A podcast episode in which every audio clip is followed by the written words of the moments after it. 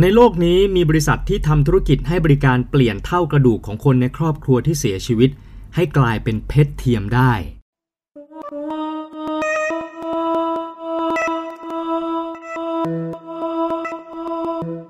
Logman Weird Podcast.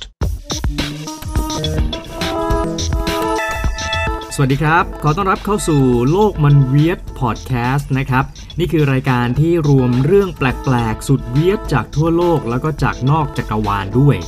วันนี้ติดตามเรื่องของ คนที่เป็นโรคจำใบหน้าตัวเองไม่ได้ Logman Weird Podcast. ที่มาของกระแส Hashtag กะหรี่ไม่ผิด Loogman Weird Podcast. ควอนตัมคอมพิวเตอร์ของ Google จะฉลาดได้ขนาดไหน Logman Weird Podcast. คดีจ้างวานฆ่าที่น่าจะขี้เกียจที่สุดในโลก Loogman Weird Podcast. สิ่งมีชีวิตสายพันธุ์หนึ่งที่มีเพศแตกต่างกันถึง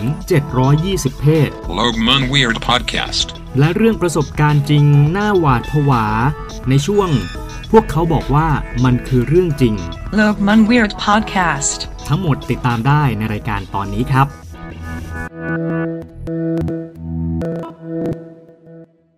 มนุษย์เป็นเครื่องจักรมีชีวิตที่มีกลไกการทำงานที่น่าทึ่งมากๆเลยทีเดียวนะครับ ที่ทำให้เราน่าชงนสนเท่มากนะครับว่าธรรมชาติและจักรวาลสร้างเราขึ้นมาได้ยังไง ไม่ว่าจะเป็นการทำงานของร่างกายของจิตใจของสมองนะครับ แต่ถ้าฟังก์ชันบางอย่างมันเกิดการทำงานแบบผิดพลาดขึ้นมา มันก็กลับกลายเป็นสิ่งที่น่าชงนขึ้นมาได้ด้วยเหมือนกัน วันนี้เราลองมาดูนะครับว่า อาการทางจิตที่มันเกิดขึ้นจากความผิดปกติของสมองเนี่ยมันมีอะไรแปลก ๆ ที่เกิดขึ้นตามที่ต่างๆ ทั่วโลกได้บ้าง โรคอันแรกนะครับที่จะพูดถึงเนี่ยนะฮะเป็นโรคที่มีคนหนึ่งป่วยจริงๆนะครับเขาตั้งชื่อโรคนี้ว่าโรค prosopagnosia หรือว่าโรคลืมใบหน้าครับคนที่ป่วยเป็นโรคนี้เนี่ยจะจำใบหน้าคนไม่ได้เลย แม้แต่คนใกล้ชิดนะพ่อแม่พี่น้องคนในบ้าน แฟนคู่รัก หรือแม้กระทั่งไปส่องกระจกดูหน้าตัวเองก็จำไม่ได้ว่าคนนี้คือใคร จริงๆ ไม่ใช่เป็นโรคใหม่ด้วยนะครับเขาบอกว่าเจอครั้งแรกเนี่ยเมื่อประมาณ 150 ปีที่แล้ว แต่ว่า ก็ยังไม่ได้พบคนที่ป่วยเป็นโรคนี้มากนักนะฮะจนกระทั่งมาถึงตอนนี้หลังจากที่ศึกษากันมายาวนานแล้วนะครับเขาก็ยังไม่รู้อยู่ดีว่า แล้วอะไรมันคือสาเหตุที่ทำให้เป็นอาการแบบนี้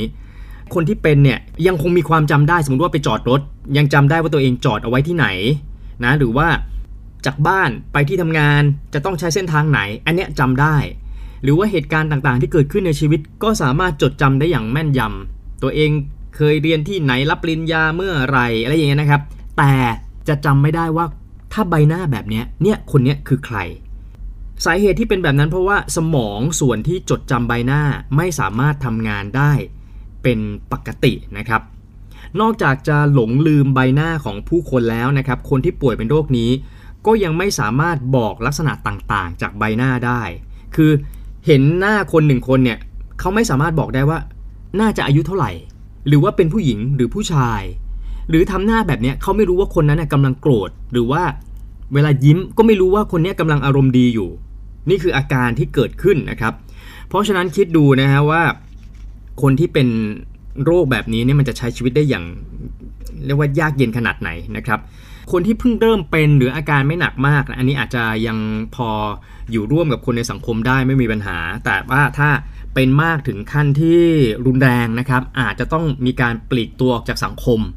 แน่นอนทำงานไม่ได้หรอกนะครับ ขาดความสัมพันธ์ส่วนบุคคล คิดดูมีแฟน วันรุ่งขึ้นก็ เอ็นี่เธอคือใคร นี่คือแฟนฉันเหรอนะจำหน้าไม่ได้นะครับ แล้วก็ที่น่าสงสารก็คือว่ายังไม่มีวิธีรักษาโรคนี้นะครับ มีอีกหลายโรคนะครับจริงๆแล้วเนี่ยถ้ารวบรวมกันไว้เนี่ยโอ้โหหลายสิบเลยทีเดียวนะครับแต่ว่าเราลองมาดูนะครับว่าบางอาการนะฮะไม่รู้ว่าคุณผู้ฟังจะมีโอกาสนะครับจะเป็นขึ้นมาได้หรือเปล่านะครับโรคนี้เป็นแล้วกับนักท่องเที่ยวจากญี่ปุ่น ที่เขาไปเที่ยวที่ปารีสประเทศฝรั่งเศส แล้วพอไปถึงเนี่ยพบว่าเอ๊ะก่อนมาคือเคยวาดฝันเอาไว้ว่าปารีสมันจะต้องสวยแบบนี้ มันจะต้องโรแมนติกขนาดนี้ แต่พอไปถึงสถานที่จริงแล้ว มันไม่เกิดความสวยงามอย่างที่วาดภาพเอาไว้ในใจตอนแรก ก็เลยเกิดอาการเศร้าซึม นี่เขาเรียกว่ากลุ่มอาการ Paris Syndrome แล้วก็เป็นอาการทางจิตที่ค้นพบโดยจิตแพทย์ญี่ปุ่นนั่นแหละนะเวลาที่เขาไปตรวจคนไข้ของเขาที่เป็นคนญี่ปุ่น แล้วก็เคยไปเที่ยวฝรั่งเศส แล้วมีอาการแบบนี้มาปรากฏว่าไม่ได้มีแค่คนหรือ 2 คนไง มีเยอะไงครับ ก็เลยมีการเรียกอาการนี้เลยนะครับว่า Paris Syndrome อีกโรคหนึ่งเป็นโรคกลัวผู้ชายครับ แล้วก็คนที่เป็นโรคนี้เป็นได้ทั้งผู้หญิงและผู้ชาย แต่ว่าส่วนใหญ่คนที่เป็นมักจะเป็นผู้หญิงในช่วงวัยรุ่น คนที่มีอาการนี้นะครับ androphobia หรือว่ากลัวผู้ชายเนี่ยจะไม่ชอบการที่จะต้องไปพูดคุยไปติดต่อสื่อสาร ไปมีปฏิสัมพันธ์กับผู้ชาย ยิ่งถ้าหากว่าต้องไปอยู่ใกล้กับผู้ชายมาก ๆ แบบใกล้ชิดเนี่ยอาจจะถึงขั้นทำให้คนคนนั้น กลัวจนร้องไห้แล้วควบคุมตัวเองไม่ได้เลย โอ้โห อันนี้ก็หนักเหมือนกันนะครับ อีกโรคหนึ่งครับ ชื่อว่า bone trophy ก็คือคนที่คิดว่าตัวเองเป็นวัวหรือกระทิง ซึ่งพอเวลาเป็นหนักๆ คนที่เป็นเนี่ยจะกินหญ้าเป็นอาหาร แล้วก็ร้องเรียนเสียงวัว แทนการสื่อสารด้วยภาษา เนาะอันนี้ถ้าเกิดขึ้นในบ้านเรานะ เราก็จะไปโยงไปถึงว่าเนี่ยเมื่อก่อนไปฆ่าวัวนะเป็นกรรมอะไรอย่างเงี้ยนะครับ แต่ในทางจิตวิทยาเนี่ยเขาก็จัดว่าเป็นโรคหนึ่งที่มีชื่อเรียกโดยเฉพาะนะครับ bone trophy นะครับ อีกโรคหนึ่งครับ ผู้ป่วยคิดว่าตัวเองตายไปแล้ว หรือคิดว่าไม่มีตัวเองอยู่จริง ๆ บนโลกใบนี้ คิดว่าร่างกายตัวเองปราศจากเลือด ปราศจากอวัยวะภายใน คิดว่าตัวเองเป็นเพียงศพที่เดินได้เท่านั้น อันนี้อาการถือว่าน่าจะหนักอยู่พอสมควรนะคงประมาณคล้าย ๆ แบบคิดว่าตัวเองเป็นซอมบี้อะไรเงี้ยนะครับ นี่คืออาการที่มีชื่อว่า Cotard delusion อีกหนึ่งอาการนะครับ autophagia พฤติกรรมการกินเลือดเนื้อของตัวเอง คนที่ป่วยเป็นโรคนี้จะชอบกินเลือด หรือว่ากัดอวัยวะของตัวเอง แล้วก็กินเข้าไป แถมอาการที่เป็นนี้เป็นแบบเสพติดนะครับ ไม่สามารถที่จะหยุดพฤติกรรมนี้ได้ด้วย อีกหนึ่งอาการอันนี้ไม่รู้ อาจจะพบได้ง่ายนะครับในกลุ่มผู้ฟังของเราหรือเปล่า อาการหมกมุ่นเรื่องเพศมากผิดปกติอีโรโทเมเนียนะครับคือคนที่เป็นโรคนี้ในวันทั้งวันจะเอาแต่คิดจินตนาการ รวมไปถึงแสดงพฤติกรรมเกี่ยวกับเรื่องเพศอยู่ตลอดเวลา คุยกับคนอื่นก็คุยแต่ลงต่ำตลอดนะครับ จนไม่เป็นอันทำอะไรอย่างอื่น แต่อันนี้แสดงว่าจะต้องเป็นหนักมากเลยทีเดียวนะฮะ ถ้าวันๆคือไม่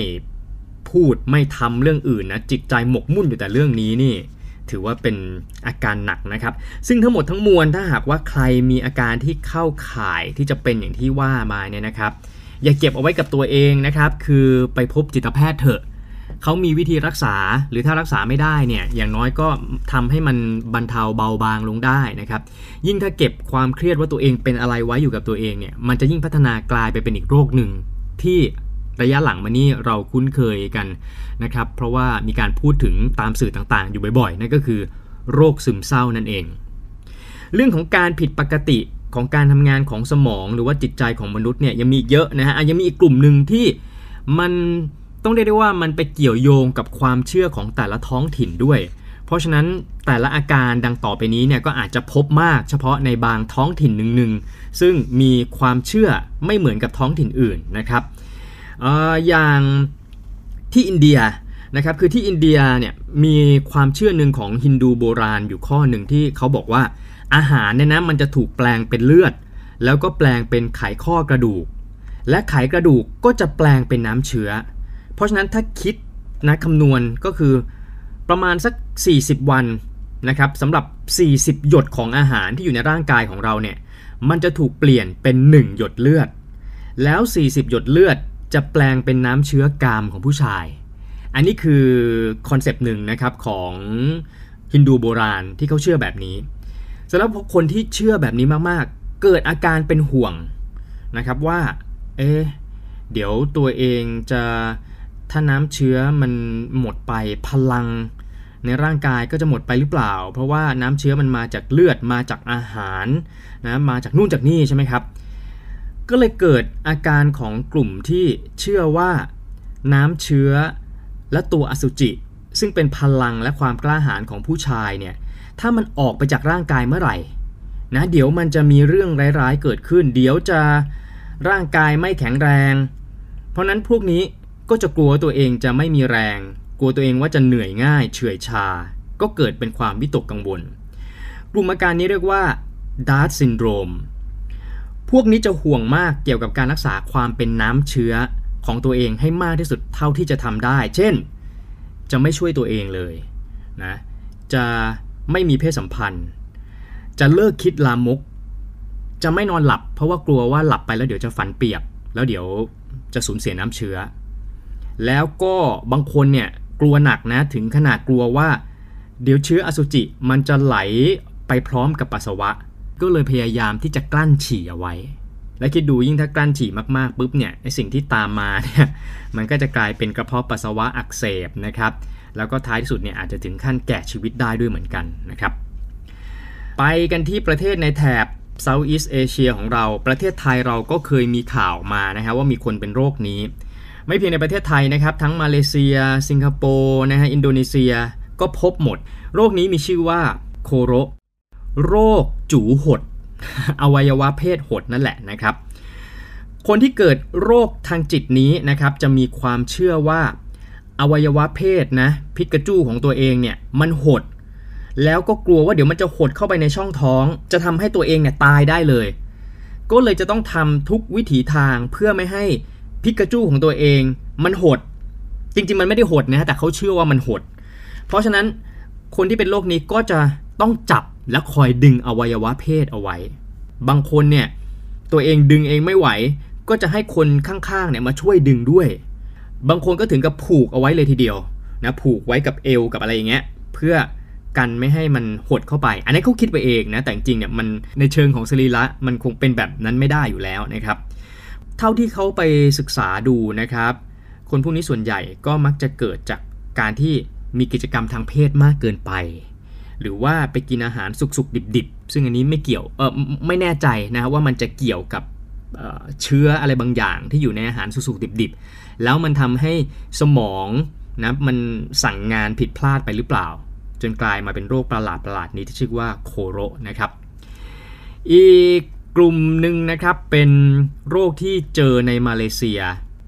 คนที่เป็นอาการนี้เรียกว่าเอม็อกจะมีความรู้สึกว่าอยากจะต่อย หรือว่าฆ่าผู้อื่นอย่างกระทันหัน โดยที่ไม่แคร์เลยว่าคนนั้นจะเป็นใคร และเมื่อทำการปลดปล่อยอารมณ์ของตัวเองเสร็จแล้ว คือต่อยเขาไปแล้ว หรือว่าทำร้ายเขาไปแล้ว หรืออยากจะฆ่าเขาไปแล้วเอามีดเขาไปจ้วงแทงเขาแล้วเนี่ย ตัวเองก็จะหมดแรง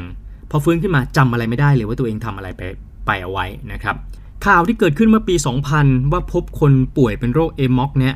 13 คน แล้วก็ทำให้มีการฆ่าคนไป 11 คน แล้วก็อีก 23 คนได้รับบาดเจ็บ คนที่เป็นผู้ก่อเหตุนะก็อ้างศาลว่าตัวเองป่วยเป็นโรคเนี้ย สุดท้ายรอดพ้นกฎหมายไปได้นะครับ นักวิทยาศาสตร์ไปศึกษานะครับพบว่าสาเหตุโรคนี้อาจจะพบได้ในคนที่เป็นโรคลมชักนะเป็นไข้มาลาเรีย หรือว่าซิฟิลิสขึ้นสมอง หรือเป็นคนที่สูบกัญชา หรือว่ากินสารพิษ ส่วนใหญ่ก็จะพบได้ในคนที่มีบุคลิกภาพแบบอันธพาลในประเทศกำลังพัฒนา เขาก็ไปดูว่าอ้าวทำไมมันเป็นแบบนั้น ก็ไปพบว่ามันน่าจะเกิดจากความตึงเครียดของสภาวะแวดล้อมนะที่อยู่ในประเทศเหล่านี้ที่ ทุกอย่างมันก็อาจจะทำให้เกิดความเครียดได้ง่าย อะไรมันก็ยังไม่คุณภาพชีวิตมันก็อาจจะยังไม่ค่อยดีอะไรแบบนี้นะครับรวมไปถึงถ้าเจ็บป่วยเรื้อรังด้วยนะหรือว่าเป็นโรคติดเชื้อด้วย ก็จะพัฒนากลายเป็นโรค Amok เนี่ยได้ง่ายนะครับ อีกโรคหนึ่งนะฮะต้องไปที่แถบอเมริกาแล้วก็แคนาดานะครับ ชนพื้นเมืองในพื้นที่แถบนั้นนะครับสามารถที่จะป่วยเป็นโรคนี้ได้ The Windigo Psychosis เป็นโรคจิตประเภทหนึ่งที่มักจะเกิดขึ้นกับอินเดียนแดงเผ่าแอลกอนเควียน ในประเทศแคนาดา อาการของโรคนี้ก็คือว่ามีความรู้สึกอยากกินเนื้อมนุษย์ คืออยู่ดีๆ ก็รู้สึกอยากกินขึ้นมาเลย เพราะว่าอินเดียนแดงกลุ่มนี้เนี่ยเชื่อว่าตัวเองมีเขาเรียกว่าเป็นสัตว์ประหลาด ชื่อว่าวินดิโก้กลัวว่าวินดิโก้จะมาเข้าฝันแล้วมาสิงตัวเอง ก็ทำให้เกิดอาการซึมเศร้า หลงผิดว่าตัวเองเนี่ยเป็นสัตว์ร้าย แล้วก็เกิดความอยากจะกินเนื้อมนุษย์ขึ้นมา ฟังมาทั้งหมดแล้ว คิดว่าโรคไหนที่น่ากลัวที่สุดครับ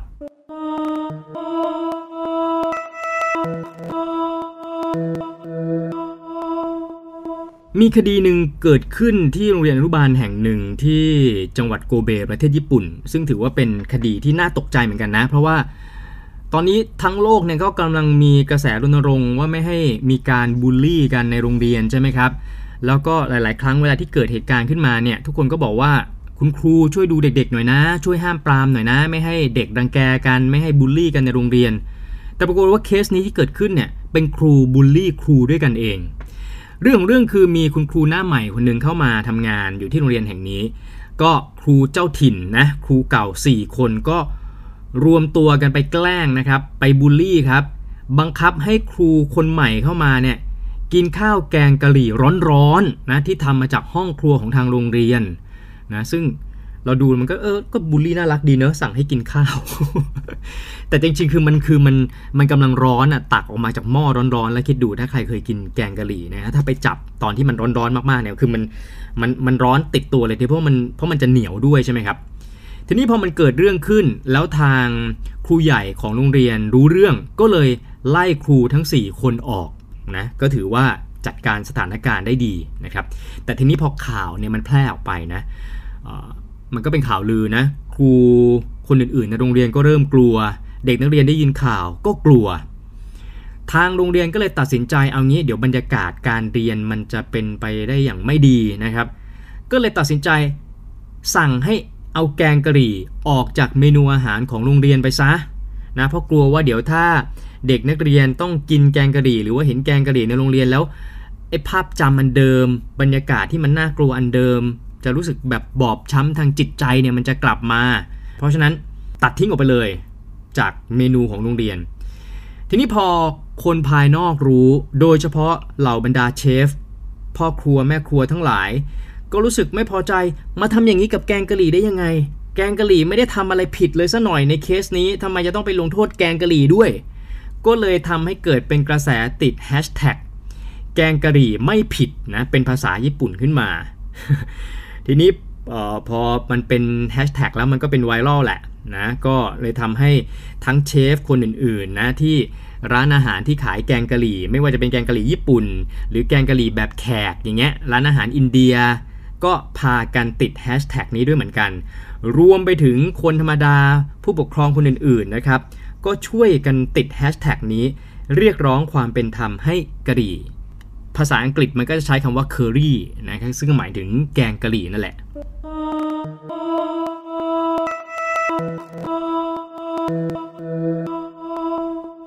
ก่อนหน้านี้ซูเปอร์คอมพิวเตอร์นี่ก็ถือได้ว่าเป็นเครื่องจักรกลไกที่ มันน่า Amazing นะครับที่มันสามารถที่จะคำนวณเรื่องยากๆ ได้ภายในเวลาอันรวดเร็วนะครับ แต่ตอนนี้เนี่ยบริษัทเทคโนโลยีต่างๆ ทั่วโลกเนี่ยกำลังพยายามแข่งขันกันพัฒนาควอนตัมคอมพิวเตอร์ครับ ซึ่งมันจะเป็นการนำเอาคุณสมบัติของอนุภาคย่อยของอะตอม เอามาใช้ในการประมวลผล เพราะฉะนั้นมันจะทำให้มีการประมวลผลที่เร็วกว่าคอมพิวเตอร์ทั่วไปอย่างมหาศาล ซึ่ง ถามว่าทำไมจะต้องทำให้มันเร็วขนาดนี้ มันก็จะเป็นประโยชน์ต่อการที่จะพัฒนาระบบ AI เรื่องของพัฒนายา พัฒนาการขนส่งอะไรต่างๆ นานา เพราะว่าคอมพิวเตอร์มันเข้าไปมีบทบาทในแทบจะทุกวงการอยู่แล้วใช่ไหมครับ เพราะนั้นอย่างที่บอกว่าบริษัทเทคโนโลยีต่างๆ ก็เลยแข่งกันนะครับที่จะพัฒนาควอนตัมคอมพิวเตอร์เนี่ยให้ใช้งานได้ได้อย่างมีประสิทธิภาพ ทีนี้มาล่าสุด Google ก็ประกาศเลยบอกประสบความสำเร็จแล้ว ไม่ใช่แค่ประกาศอย่างเดียวนะ เปิดตัวเลยนะครับ พานักข่าวเข้าไปดูเลย ระบบปฏิบัติการควอนตัมคอมพิวเตอร์ Google อ้างว่าที่ Google พัฒนาขึ้นมาเนี่ย มันเป็นคอมพิวเตอร์ที่สามารถจะแก้ไขโจทย์ที่ซูเปอร์คอมพิวเตอร์ต้องใช้เวลา 1,000 ปี ที่จะแก้โจทย์ได้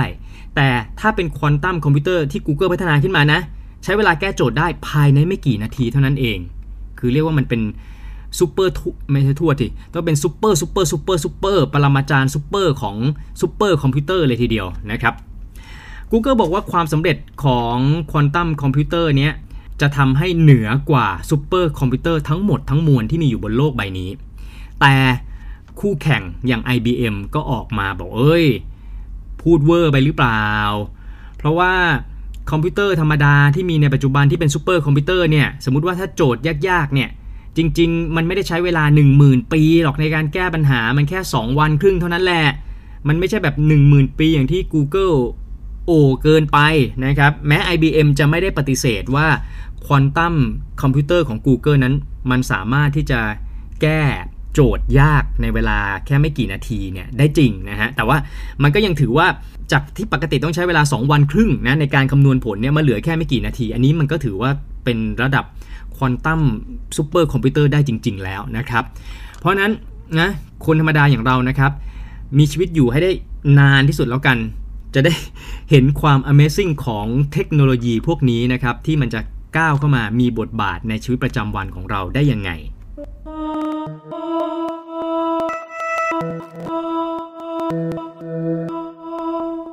ทุกวันนี้เรายอมรับกันแล้วนะครับว่ามนุษย์ไม่ได้มีแค่ 2 เพศเท่านั้น แต่ว่าเรายังมีเพศทางเลือกอีกนะเป็นกลุ่ม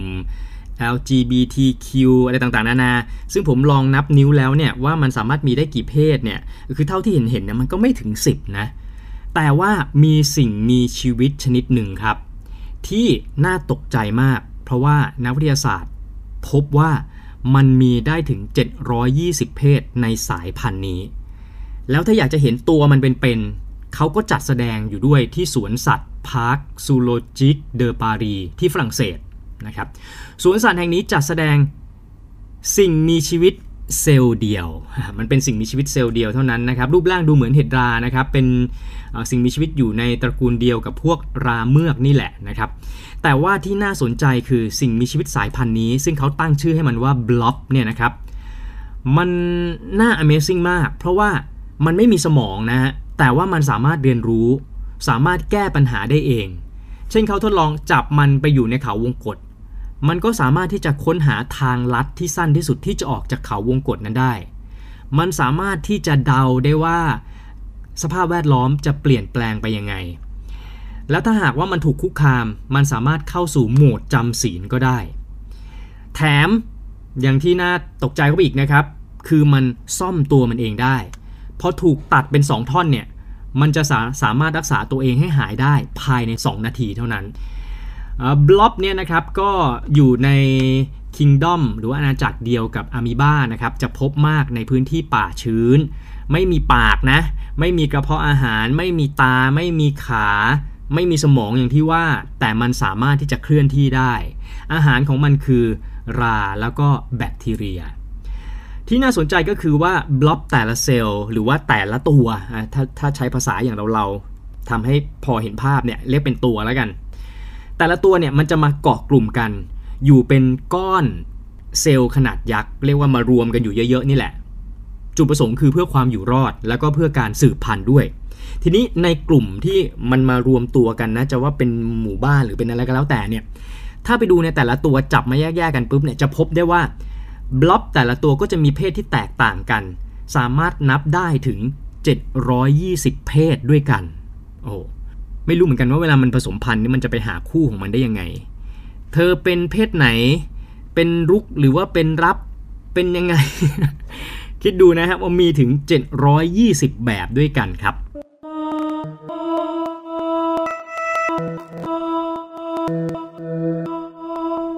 คดีนี้ต้องถือว่าสุดเวียด แล้วก็จะเรียกว่าเป็นสุดฮาก็ว่าได้นะสำหรับคนที่ไม่ได้เกี่ยวข้องกับคดีนี้อย่างเราซึ่งอยู่ภายนอกเนี่ยนะครับ ย้อนกลับไปเมื่อปี 2013 ก็มีนายคนหนึ่งชื่อว่านายตัน เขาเป็นเจ้าของธุรกิจแห่งหนึ่งนะครับที่เมืองหนานหนิงประเทศจีน นายตังคนนี้เกิดความไม่พอใจคู่แข่งทางการค้าของเขาคนหนึ่งที่ชื่อว่านายเว่ยนะครับเพราะว่านายเว่ยเนี่ยไปยื่นฟ้องบริษัทของเจ้าตัวคือนายตัน นายตันก็เลยตัดสินใจด้วยความโมโหมากฆ่ามันทิ้งซะดีไหม แต่ก็ไม่ลงมือเอง ก็เลยไปจ้างมือปืนคนหนึ่งนะครับชื่อว่านายสี จ้างประมาณ8ล้าน5แสนบาท บอกว่าช่วยไปฆ่านายคนนี้ให้หน่อยนายเว่ยเนี่ยนะครับตอนนั้นนายสี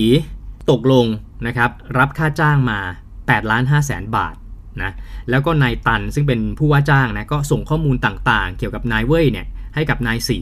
นะครับแล้วก็เชื่อว่าอะเดี๋ยวก็จะเรียกว่ากำจัดคู่แข่ง หรือว่าศัตรูทางธุรกิจไปได้ดีแน่ๆนะครับแต่ปรากฏว่านายสีซึ่งเป็นมือปืนคนนี้เนี่ยนะก็อาจจะด้วยความขี้เกียจหรือว่าด้วยความกลัวหรืออะไรก็ไม่รู้ ก็เลยเอาเงินครึ่งหนึ่งคือประมาณ4ล้าน2ไปจ้างมือปืนอีกคนหนึ่งเป็นคนที่สองแล้วนะ บอกว่า ช่วยให้ไปฆ่านายเว่ยให้หน่อย เดี๋ยวให้ค่าจ้างเนี่ย4ล้าน2ก็คือครึ่งหนึ่งที่ตัวเองได้รับมา ทีนี้มือปืนคนที่สองอาจจะไม่รู้ด้วยความรู้สึกว่าเหมือนกับมือปืนคนแรกหรือเปล่า ก็คือขี้เกียจหรือเปล่า ก็เลยไปหามือปืนคนที่สามอีก แล้วก็ไปบอกมือปืนคนที่สามบอกว่าเนี่ยช่วยไปฆ่านายคนนี้ให้หน่อย เดี๋ยวจะให้เงินค่าจ้าง2ล้าน1แสนบาท ก็คือครึ่งหนึ่งของที่ตัวเองได้รับมา มือปืนคนที่สามมันก็ช่างทำไมมันช่างบังเอิญเหลือเกิน ก็เป็นคนขี้เกียจเหมือนกัน ไปจ้างมือปืนคนที่สี่บอกว่าอะเดี๋ยวถ้าฆ่านายเว้ยได้สำเร็จนะ เอาเงินไปครึ่งหนึ่งที่ตัวเองได้รับมา นี่คนที่สี่แล้วนะฮะ เอ๊ะ ประเทศจีนนี้มีแต่คนขี้เกียจหรือยังไงนะมันตรงข้ามกับที่เรารู้นะคนจีนเป็นคนขยันนะ เพราะมือปืนคนที่สี่เกิดอาการขี้เกียจอีก ก็ไปหามือปืนคนที่ห้าอีก นะครับบอกว่าอ้าวไปยิงนายเว้ยทิ้งซะให้หน่อย เดี๋ยวจะให้ค่าจ้าง4ี่แสนสองครึ่งหนึ่งของที่ตัวเองได้รับมา แล้วในแต่ละขั้นเนี่ยแต่ละคนไม่รู้มาก่อนนะว่าตัวเองก็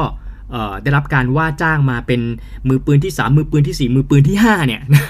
คือต่างคนต่างไม่รู้มันบังเอิญว่ามือปืนทุกคนเนี่ยเกิดอาการขี้เกียจเหมือนกัน แล้วก็ดันมีไอเดียเดียวกันว่าเออแบ่งครึ่งหนึ่งของค่าจ้างที่ตัวเองได้มา เอาไปจ้างคนอื่นต่อ ทีนี้มือปืนคนที่ 5 นี่แหละเป็นตัวสำคัญ เพราะว่าพอตัวเองได้รับได้รับดีลนี้มา แล้วคิดว่าเอ๊ะเขามาจ้างตัวเองเนี่ยแค่ประมาณ4ี่แสนสองเฮ้ยมันน้อยไปไหมเนี่ยค่าจ้างให้ไปฆ่าคนอื่น ตัวเองเสี่ยงนี่นะทำไมค่าจ้างมาถูกจัง เอางี้ก็เลยติดต่อไปหาเหยื่อที่ตัวเองจะต้องฆ่าก็คือนายเว้ยนะเรียกนายเว้ยมาพบเลยบอกว่า คุณคุณมีคนเข้ามาจ้างผมให้ฆ่าคุณเนี่ย เอางี้คุณแกล้งตายไปดีไหม เรื่องมันจะได้จบ มันวินวิน ผมก็ได้เงินด้วย แล้วตัวคุณก็ไม่ต้องเป็นห่วงอะไรด้วย เพราะว่าถ้าคุณแกล้งตายไปแล้วเนี่ย คนที่เขาจ้างคุณเนี่ยเขาก็จะได้ไม่ต้องมาหาวิธีที่จะมาฆ่าคุณต่อเพราะเขาคิดว่าคุณจะตายไปแล้ว แบบนี้ซะทุกคนก็จะวินวินไปหมด ซึ่งมันก็ดูดูเหมือนออก็เข้าท่าดีไอเดียดีใช่ไหมครับ แต่นายเว้ยเนี่ยเขาไม่ได้เขาไม่ได้คล้อยตามไปด้วยนี่ เป็นเราเราก็เอ้ย ตกใจดิอยู่ดีๆ มีคนคิดจะมาฆ่าเราเหรอ ก็เลยไปบอกตำรวจนะครับตำรวจก็สืบไปสืบมาจนในที่สุดเจอผู้ก่อเหตุทั้งหมดทั้งมือปืนคนที่ 1 ถึงคนที่ 5 นะ แล้วก็ผู้ว่าจ้างคนแรก ในที่สุดตำรวจจับทั้งหมดได้ แล้วก็ศาลก็ตัดสินนะครับให้นายตันซึ่งเป็นคนว่าจ้างคนแรกเลยเนี่ยโดนคุก 5 ปี แล้วก็นายสีซึ่งเป็นมือปืนคนที่ 1 โดนคุก 3 ปี 6 เดือน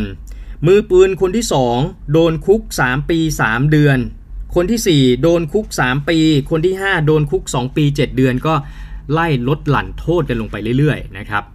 อันนี้ก็เลยกลายเป็นคดีที่จะว่าน่ากลัวก็น่ากลัวนะถ้าหากว่าเราเป็นนายเว้ยคนที่จะถูกฆ่า แต่อย่างที่บอกนะ เนื่องจากเราเป็นคนนอกไง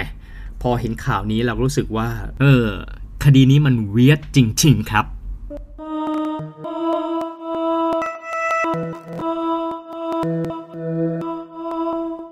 โลกมันเวียดพอดแคสต์มีช่องทางติดต่อใน Twitter ด้วยนะครับ เข้าไปกด Follow กันได้นะครับที่ at very weird world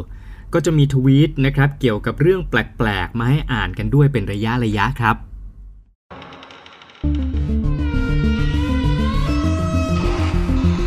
They say it's a true story. They say it's a true story. ช่วงนี้นะครับมีชื่อว่าพวกเขาบอกว่ามันคือเรื่องจริง ช่วงเวลาที่ผู้คนทั่วโลกนะครับมาแชร์ประสบการณ์ สุดเวียดที่เกิดขึ้นกับพวกเขาเอง ตอนนี้เป็นเรื่องที่ใช้ชื่อว่า ใครอยู่ใต้ผ้าผืนนั้น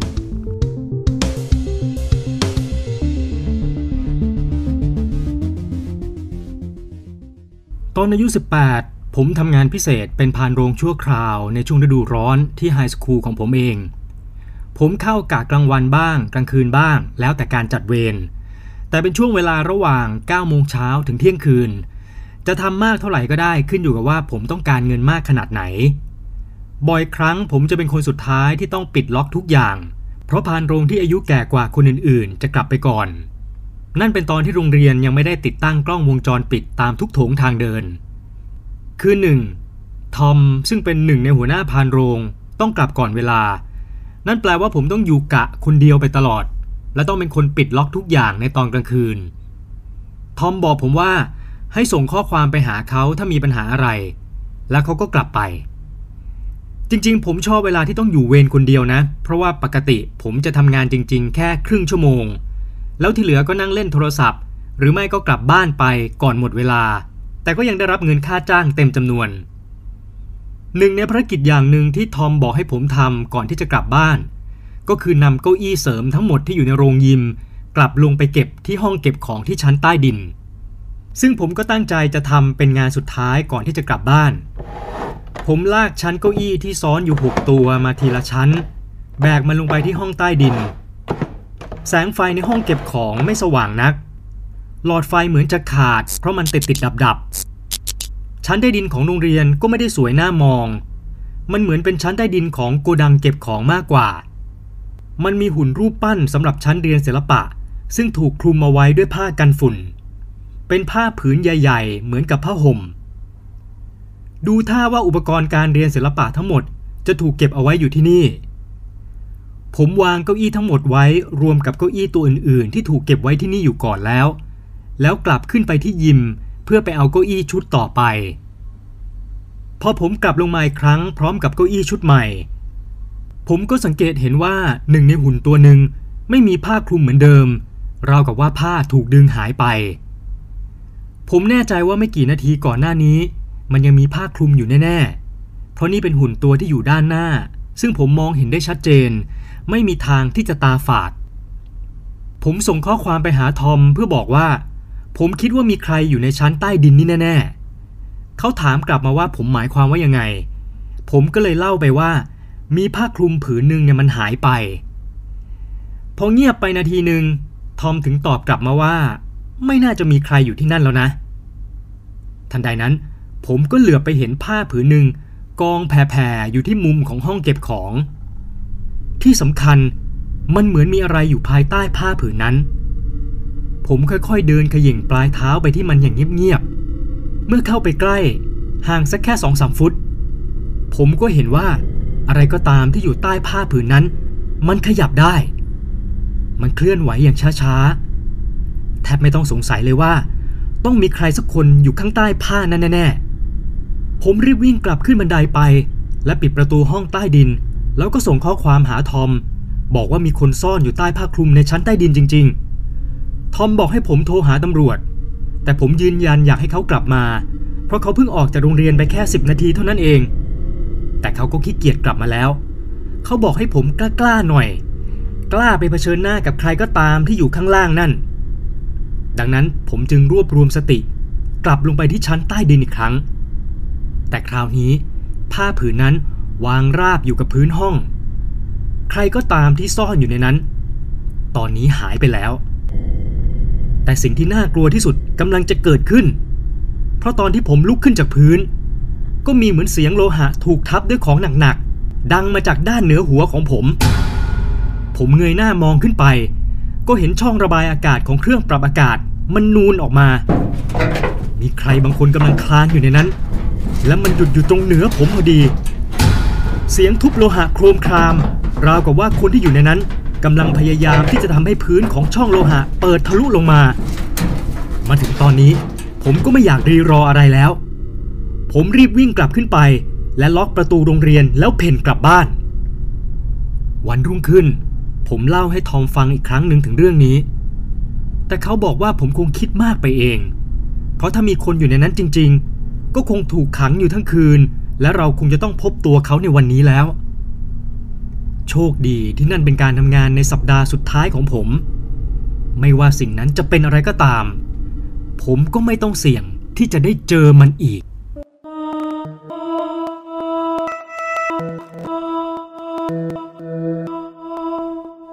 กด subscribe หรือ follow โลกมันเวียด podcast นี้เอาไว้นะครับ รอฟังแล้วตัดสินเอาเองว่า ตัวคุณหรือว่าโลกใบนี้ อะไรที่มันจะเวียดกว่ากัน แล้วพบกันใหม่ครับ